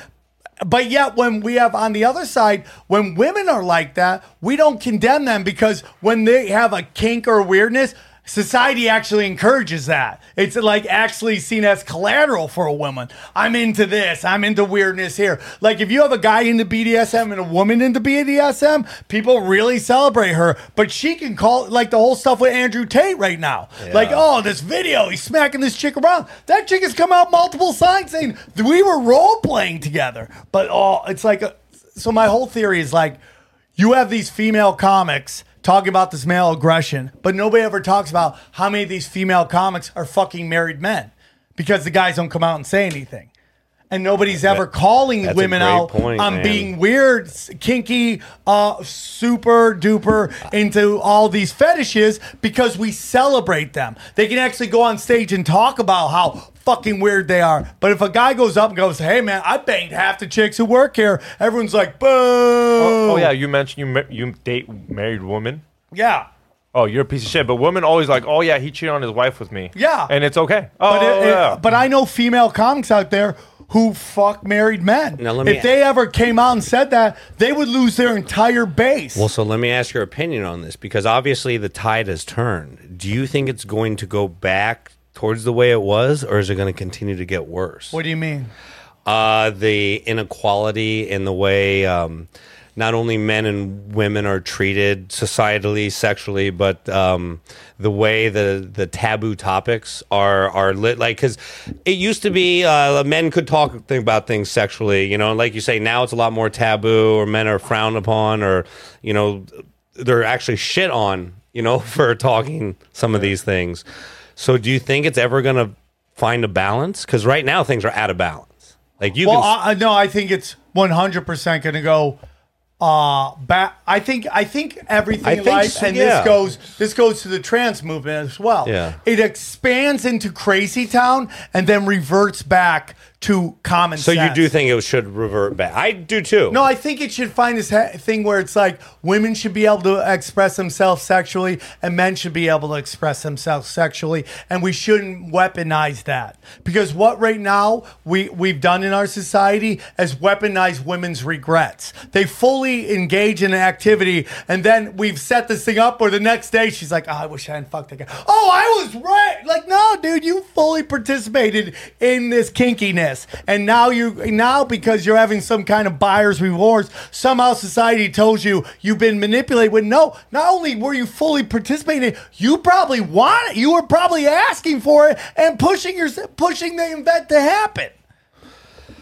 I mean, weaponizing regrets, that's a great point, but I think that's something that uh, humans have probably been doing since the beginning of time. It's just more of a male dominated thing. Like, do you know in in California there is a law that says if a woman has two drinks, she can now say she's too drunk, even if she isn't. She could have two like two fucking bottle glasses of wine, and technically she could say that you raped her. Do you understand that? Like we we've we've gone to an extreme on one side or another because this is this is an episode that we did with um Christopher Knowles, and it's about like it's about the not feminism, not the divine feminine, but this fourth uh, wave of feminism is to destroy men. Outside of the New York Stock Exchange, I believe there's a picture of Medusa holding up a man. Like that. That's what this is all about. It's about destroying the the male role in society. So when you weaponize it and you allow women to be able to go retroactively be upset about something they completely greenlight, that's done on purpose. Sure. Well, I think a, I, I think a lot of that is um, certain people certain people trying to take out other people. And I, you know, and f- those reasons, I'm not exactly sure if it's all just male or female. It's like some of it, it's liberals trying to take out a Republican or vice Yeah, versa, 100%. or you know. But Very these are rare vice versa. But you know what I'm saying? These are very targeted Yeah, attacks. yeah. It seems like 100%. that are trying to take out people, and a lot of this is about fitting into what what's you know kind of deemed the narrative right now. You know, the, and the narrative is like if you fall outside of that, it's a lonely fucking place. I mean, let's take a look at what's going on with this uh, Duke lacrosse player. Like, it's come out that sh- nobody called her the M word. They've watched every single video that is available of that match. And this woman says this guy who they found out wasn't even in the section that she said it was coming from. Yeah, she, it's- that she said she got called the M word, and they studied. She never reacted to it. She never, even the people who other black players on her own team never reacted to hearing the M word. Everybody in the section never heard the M word. They interviewed everybody. This is a funny thing though, like about our brain. It's like maybe she wanted to hear that so much. no, and- no, her and- her aunt is like a crazy person. She blocked her. She made her um Twitter like or Instagram blocked, but people were on there and they were screenshotting all the anti-white shit I didn't that she see was that. sit- putting out. So that's like it's been literally implanted in her brain. Well, it's, ki- it's kind of like the NASCAR thing. Is it is it called Yeah. the noose or whatever? The Remember noose, where yeah. they, they oh it's just racist. It was just a Instantly, rope. we're- It was, It was just, literally a just a fucking rope. rope. Like you Just said, a- it's implanted in people's head where they want to hear shit, see shit, because it's always against but them. there's also there's no consequences for it. Because the powers that be want the chaos. What- what to would be a consequence? That's Let- the let- let's say- let- Uh, let's the girl. say- let's say the woman who said that the girl at, at Duke who said that they were calling her N word and it was on and it was seen that wasn't. You know, guess what? You're either suspended for some games. Like if it if it went the other way, let's say a BYU person called her the M word, wouldn't she lose her scholarship? Wouldn't she be uh, suspended for Well- a couple games? Well, it's the same thing with like uh, fake uh, college sex ac- accusations. What does she get when they find out she didn't do shit? He lost his scholarship, Yeah. lost his four years of Yeah, playing ball. Now he's gone. Yeah. slander. I mean, Yeah. yeah, for one. It's slander. But there's no there's no consequences in this society right now And for that's lying. we're well the the lack of accountability for anything anymore. It gets it is that's what worries me the most because that's literally being put into these children. Look, I was taught at an early age. You fuck up, I'm gonna beat your ass. You're gonna get it. Like there are consequences to the things like you're getting- saying. just I like getting now alone? dealing with Like that getting with my alone? two-year-old daughter. Oh. Like I, she is putting on very loud shows in front of everybody, and these other teachers, the uh, parents, like, dude, what are you, what are you doing? You're, I'm, I- I'm having a discussion with my daughter that we do not do this in public. And this is like I'm talking, and you know, it's like, hey, dude, we have, I'm, I'm, I have to find that mix between old school dad and new school dad. Because I want to be an old school dad. Because old school dads are like, whatever, mom, you take care of the kids. I don't want that. Yeah. I want to be fully involved.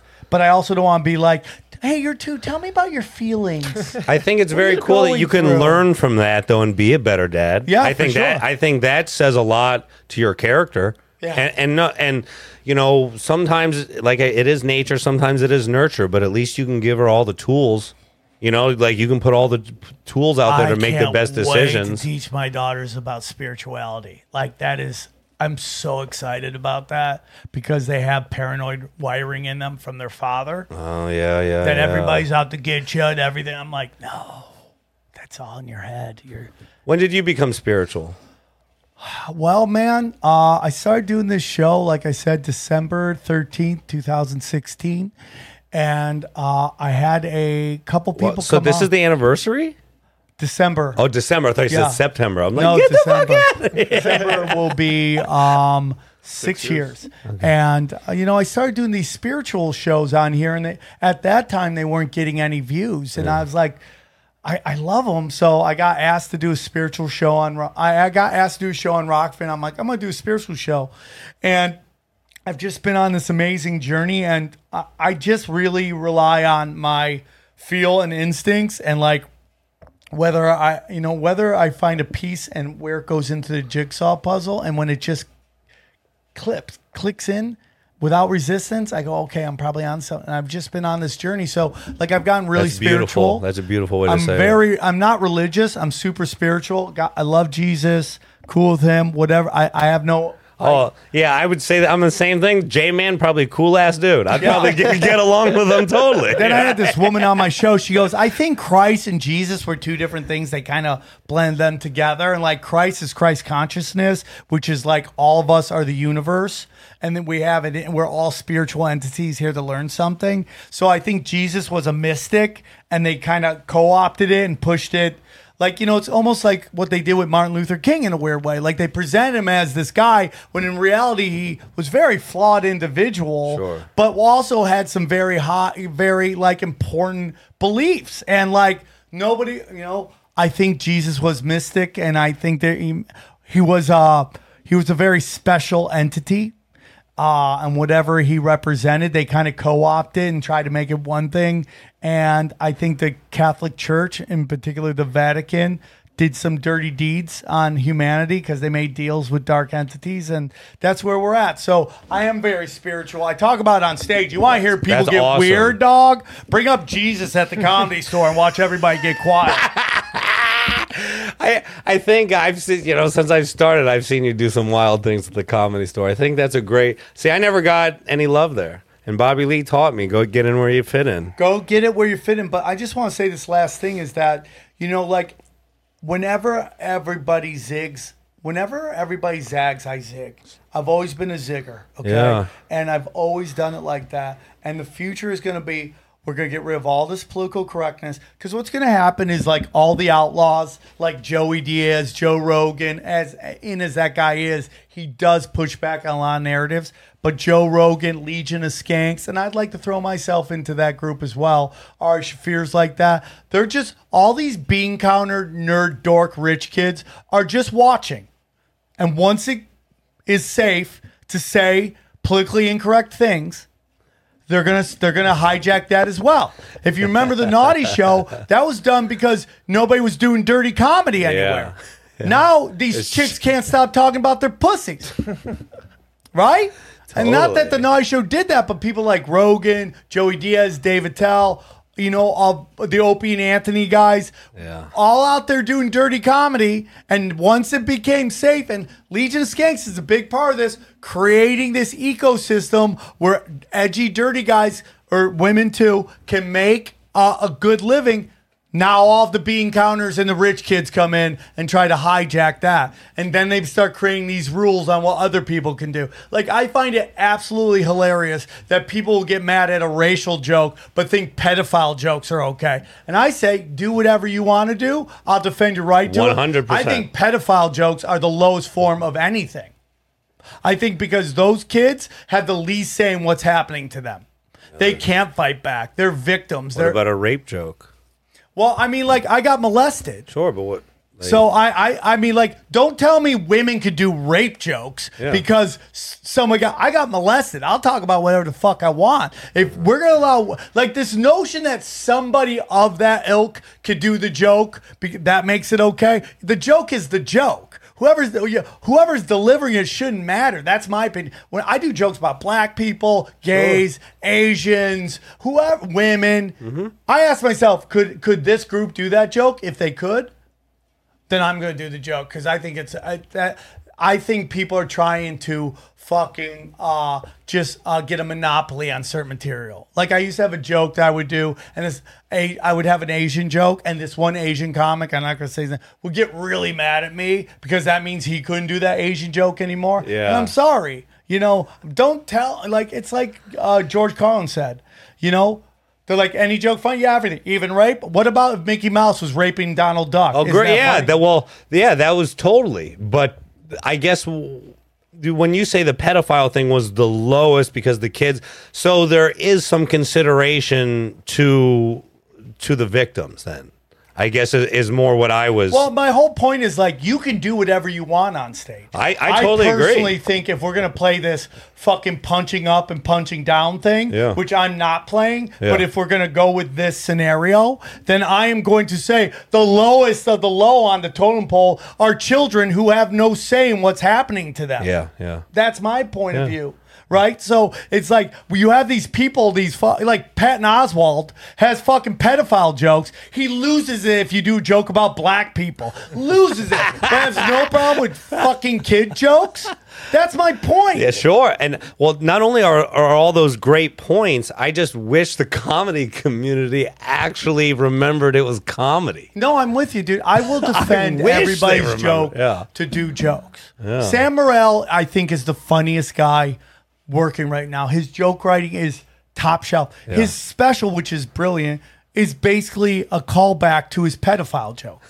Like that's where we are as a society. recent, he recently did yeah, one, the right? one Yeah. uh, same day, next day is Yeah. about a pedophile joke that he does. yeah. Like imagine if you like, could you do that for any other thing? Like that's what how like, and this is like I think you should check out special. It's so fucking funny. Yeah. But I'm like, that just lets you know where like pedophilia, in terms of the things about getting offended for, where that is in the fucking spectrum. Of what- And do you think that is because there's an underlying because kids can't beat you the fuck up or get you canceled.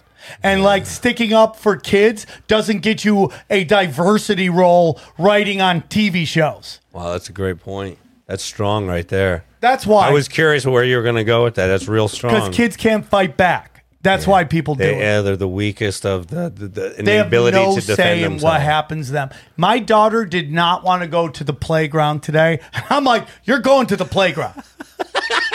and as soon as she gets there, she loves it. At the, I'm bringing her into this play indoor playroom. I'm like, you know, and everyone's staring at me as she's crying. I'm like, you know what I'm going through. Stop judging me right now. You've all gone through this exact moment, and it's just like they gotta do what you gotta want them to do because you're the parent. But if you take away that and you put some fucking scumbag right there, it's that's no different. Well, absolutely right. But back to the earlier thing when you were asking me about uh, a trans person being the teacher. I mean, I'd have to meet the person because some I know some trans No, no, people no, that he are said, awesome. No, no, no. He didn't say trans person. Well, uh, uh, What I'm uh, talking uh, about like a- is a trans show. Well, no, but a trans show being time. would I want Yeah. a trans teacher for my kid is what was asked. And I said I'd have to see the teacher because I've had some shitty teachers. Now, that this is the point that I want to make that there are so many horrific humans in every walk of life. I understand. And every I mean whether every community Every community. So when I look you in the eye, I have a better idea, and I and I've been I'm wrong most of the time. No, no, no. I'm fucking that's wrong. fine. Don't, don't, don't put that. No, Don't- but I don't- am like I don't try to judge people. quantify- Qualify what you're saying. Well, I try to It's- judge people all the time, but at least I had that opportunity to look you in the eye and try to see your just for a Right. second. Right. What is and going we on? have trans. There's plenty of females who look like males who, who who are PE teachers and all that stuff. Yeah, yeah. What we're, what we're talking about like is a this. hyper sexualized man dressed like a hyper sexualized hooker reading to Well, children. well, then, yeah, they'll, like that. they'll have beards with Right, makeup right, on, like beards like with makeup on. that- That's not. That is algebra to me.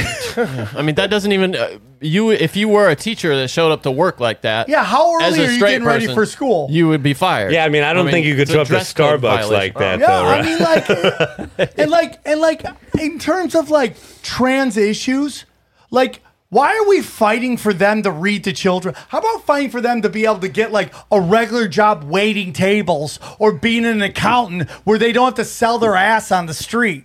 Like, like, th- dude, there's not a lot of room for this. Let's just make it so little things like being able to have a real nine to five job is okay instead of going straight to reading to the children. And the reason we go right to reading for your children is because it's what we've been saying forever. They're coming for our kids. now, And they don't know that they're doing this because they're getting paid money to do it. They don't realize they're a pawn in the game and they're actually doing a lot of damage. Not these people shown Yeah, sure. right here, Yeah, yeah, but the people doing this. Re- like there was a show on like Netflix where RuPaul was like a, literal kid's godfather, like godmother. Yeah. and it's like that's done on purpose to cause chaos and to be a wedge issue. well, this the this is a specific issue that really worries me because when certain children get exposed to this, they're like, "Oh, that's cool." You know, and then they want to become that, and they're making these permanent life decisions. Like they're having hormonal therapy done before their hor- hormones have even developed. No, I'm with you. Well, that to me is what's worrisome Well, because Well, imagine getting cheered on. Everyone's cheering at, for these drag king queens, and you see these kids are like, "Oh my god, they're like a celebrity." Everyone's Yeah, getting and so fucking that's- promoted. And Why, then why these don't I want to be that? All regretting it later. Like, Well, like the, the hormone therapy, that's the stuff that's like you can't make. How old are you, permanent- Brian? I'm about to be 40. So you probably remember there was a time when John McCain was having giant hearings about allowing kids to do in high school to do steroids. And you remember the outrage about that? But yet somehow everyone's okay with us hitting fucking kids with hormones? Like, dude, if if you guys gotta understand something, and, and we're gonna wrap it up right here, that this is not a naturally occurring thing. Okay? There's not enough people in society that this is an issue about to make it this big of an issue. And what's going on is cultural Marxism. These four investment firms are funding all of this to cause us to fucking fight with each other and to rip the country apart. It's cultural Marxism. You can study. It's been hidden as ESG.